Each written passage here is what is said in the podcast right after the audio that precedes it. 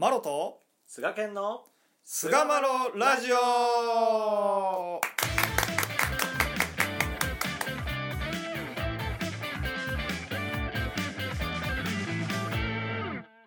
さあそれでは始まりました。第495回菅マロラジオ。はい、えー今回は広本天理教教祖伝を読む5月日の社第一章月日の社ですね、はいえーやっていきたいと思いますよろしくお願いいたしますお願いいたします。第一章でね、5ってね、なんかまあ不思議に思ってる方もいらっしゃるんじゃないかなと思うんですけど。それはもう過去のやつを聞いてからここに来いということですね。聞いてくださいと。そう、そういうことですね。そういうことです。はい。そういうことです。はい。そういうことです橋書きとかがいいんですよ。皆さん、橋書き聞いてくださいね、うん本当。でぜひ読み込んでほしい、あれは本当ね。。本当に大事だと思うし、そう、目次なんかもやっぱ大事かな。ですよね。そう結局を持って読むっていのはそうですよ。だから、橋書きと目次があって、うん。第一章、生い立ちじゃなかったというところがね、やっぱこう理解してもらった上で、なぜここから始まったかっていう非常に大事なポイントを、うんまあ喋ってきましたので、まあ、その辺も踏まえつつ、月日の社行ってみたいと思います。はい。どうぞよろしくお願いします。お願いします。えっと、第一章、月日の社ですけども、まあ、うんちょっと冒頭、えーあまりにも有名な文章なんで、一回ちょっと読んで、その当時の、まあ、状況をなんか共に頭に浮かべていただけたらなとはい思いますが、うんえー我は元の神、実の神である。この屋敷に因縁あり。この度、世界一列を助けるために天下った。君を、幹を神の社にもらい受けたい。神々しい威厳に満ちた声に、身の引き締まるような霊気がその場にみなぎった。というふうに、ここから、えー、教祖伝はスタートするということなんですね。なんかさ、この辺聞いてても、やっぱ文章としても非常になんかこう、リズムといい、なんといい、だいぶこだわり抜いてるなっていう感じするよね。まあ、洗練されていると洗練されてるよね。言ってもいいかなと。うんまあ、実際のところ、その、まあ、一言一句ですね、この時、この神様の言葉を、まあ、筆記して残したっていう人はいないわけですよ。はい。まあ、どう考えてもそうなんですけど、だって、いきなりやもんな。いきなりですえから。ーみたいな。何何何みたいな。え今聞いた？ええ今聞いてた？みたいなぐらいのね。だって読んださ、神さん来てくださいよって読んだ中野一兵衛さんもビビるわけやからな。ちょちょちょ、今まで扱ったことない神さん急に来てんけどみたいな。どういうことみたいな感じになってるやん。うん、そうそうそう。いやー、これは驚いたと思いますけどね。中野さん自身はね、ものすごいその修験者で、いろんな修羅場をくぐり抜けてきた人であったと思うんですけど、うんまあ、その中でも、おこの元の神、実の神という神様がこう降りられたっていうのは、まあ、初めてのことなので、えーしかもやり取りをすればするほど、こう、どんどんどんどん、こう、ヒートアップしてですね、あ、あお手上げになるもんね、途中で。お手上げ無理だと。うん職場放棄されるっていうね。さことにすがね。今までの神さんとちと違うやつ降りてきちゃいました。すいません、みたいな。ごめんなさいって、ね、なるわけですけども。まあ、この、えー啓示、まあ、一番最初に、えーお出しいただいた神様の言葉の中にですね、いわゆるその立教の三因縁と言われるものがあ入っていると。まあ、一つは場所、一つは時、一つは、えー人。この三つがなぜ、えーこの場所で、この時で、この人なのかという、うん。その由来をですね、後に神様は丁寧に、えー人間に解き明かしていかれるわけなんですけども、まあそのね、うん。うんそんなことはうん。知ったこっちゃないからね、当時の人らにしてみたら、本当。そうなんですよ。うん、で、なぜまあこの言葉があー中山家に降りたというその由来の部分をですね、その後に、えー説明されていくわけなんですけども、はいはい。えーそれは遡ること1年前、天保8年からのおことになるわけです。打ち続く不思議な出来事ですよね。そうですね。そうなんですよ。えー天保8年、天保8年の10月26日ですね、の時、うん17歳の長男修二は母親ミキに伴われて麦時の畑仕事に出た出た折、急に左足に痛みを覚え、おまざらいを杖にしてかろうじて家にたどり着いたと。えーまあ、ここからですね、どんどんこう足が悪くなって、えー医者に見せて、今いろいろな手当てをするんですけども、収まらないと。うんえー当時の人のこの感覚なんですけど、病医者に見て倒らへんにやったら、まあ、次は、えー、カジキ島だなっていうような、そういううー時代だったんですよね。うんむしろカジキ島の方がうん、聞く、聞くっていうぐらいの時代かもしれないよな。聞くって時代思ってた。的には。ね。そうですね。だから、食事療法やったり、えー薬を飲んだり、何かを貼ったりっていうことで、その病気が治ったり、怪我が治るみたいな、そういう常識みたいなのが当時はなかったんですよね。うんむしろ呪術とか、そっちの方があ優位にあって、うんえーそれに耐える傾向があ強くあったわけで、まあ、この辺我々の今の感覚とはえらく遠く離れてしまっているなというふうには思いますけども。うんそうですよね。まあ、1年、うん、治らないと。治ってもすぐにまた、まあ治らないって言ったらあれかもしれんけど、治ってはまた痛み。うんで、修験者に頼んでは収まり。うん収まったと思ったらまた痛みっていう、まあうんこれですよね、言うたら。そうですね。うんまあ、その当時の記録によると、このカジキと、まあ、祈祷の回数がですね、うんえー年で9回にも及んだというふうにはいこう言われておりまして、えーまあまあその費用。うんうんまあ、頻度もそのさることながらですね、えー費用がですね、これまた結構かかるんですよ。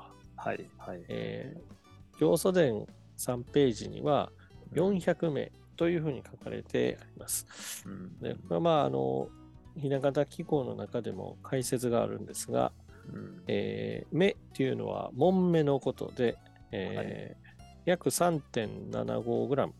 まあ、店舗、まあ、店舗8年の米価格高騰の折ですけども、まあ、まあ、これは、まあ、大体4国であったと言われていて、えー総量としては4国で、なおかつ費用としては非常に高かったんですね。1国が約6万円と。てですから、えー24万円から36万円ぐらいをこう推移してたんではないかとうんいうんですね。これ1回の価格ですから。だからまあ、言ったら、あの、まあ、一回だけやったらええけども、うん。まあ、庶民よりは裕福な家とはいえ、まあまあまあ、まあまあまあっていうことですよね。しかもなんか、あれやもんね、これ、この時この当時のでさ、うん。火事祈祷したら近所の人にも酒を振る舞うっていう風習があったという。そうそうそうそう。ね。まあ、そういうな、まあ、ものとかを、こう、なんていうんですかね、おおよそこう、ざっくり見積もったらこれぐらいの費用がかかってたっていううん。ことだと、まあ、思うんですけども、うーん、まあ、なんか分かりにくいかもしれないですけどね。だから、一国っていうのが、えー、一に石って書いて一国。まあ、これが1000合になるんですけども、米の量としては。えっと、1日当時3合ちょいぐらいご飯を食べるっていう計算やったうんはい。中で、まあ、はい年間だから1000合食べるとうんいう計算なので、まあ、1国っていうのが、え1年間に、えー人がご飯を食べられる量を確保するっていう、まあ、一つの単位やったわけですよね。だから4人の人間、まあ一つの家族が年間食べられるご飯の量っていうのをうん1回のカジキ島で使ってたっていうことですから、うんで1回やもんね。そうです。1回です。まあまあですよね。まあまあの量ですよ。まあまあの量。うん。相当、だからこれ中山家の蓄財を出すことにもなったんじゃないかなっていう気はします。うんまあ、はいそんだけ出せた家でもあったという裏返しでもあるやろうけどね。出せた家でもあるっていうことですね。うん出せた家でもあるし、まあ、それほどまでにその一家の跡取りである、まあ、修二先生のこの触りについては、あー一大事だったわけですよね。まあ歩けない。だって、ね、一番最初に触られた時は、うんかみさんに、言うたら、もう言うたら臨月のお母さんよ。ね。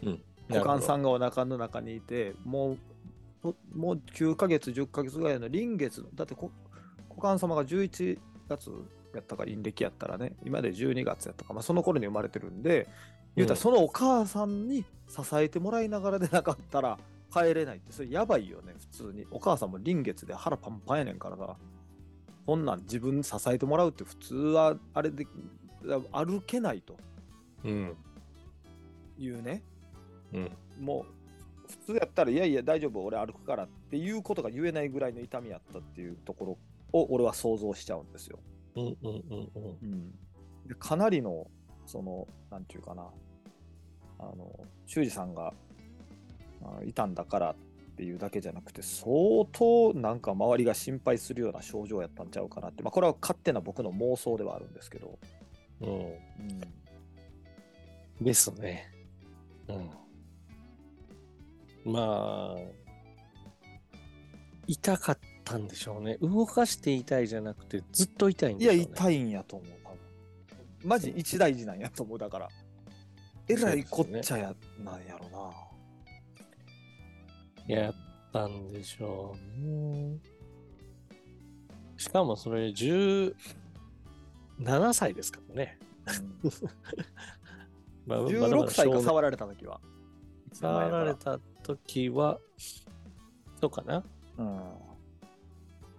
ん。なんし、うん。あ16歳かな。うんうんなんせ、しかも男の子一人で、まあその当時はやっぱりね、男の長男がまあ家を継ぐっていうのがまあ当たり前すぎるぐらい当たり前の常識やったので、うんうんそこがそんなにこう言うたらずっと傷んでる。うんうんあれはですね、相当な一大事やったやろうなということは想像できますよね。うんうん。うんいや、ほんとそで、しかも股間様が生まれて、えー血のみ子がいてる。う。うん。その中で、また痛む。また痛むって言ったら、それはもう大変やったと思うで、マジで家の中は大変やったと思う。その、親様自身が、その、妊娠中であったっていうことですし、まあ、その、神の告げが出た時っていうのは、まあ、股間さんは11ヶ月ですかね、はいはいはい。であったっていうことを考えても、うんまあ、非常に慌ただしかったでしょうね。いやー、大変やったと思う。いろいろ大変やったと思う。うん、なんかまあそれが、その、まあこの後ですけども、大江様、中山美紀様を神の社に、えー差し出しますと、うんお差し上げますと仰せられた、うんもうこれも一つ大きな一決断、大決断やと思うんですけど、はい。そこに至るためのプロローグっていうのはこの1年間の中に、まあ、かなりこう含まれているんじゃないかなというふうに思いますよね。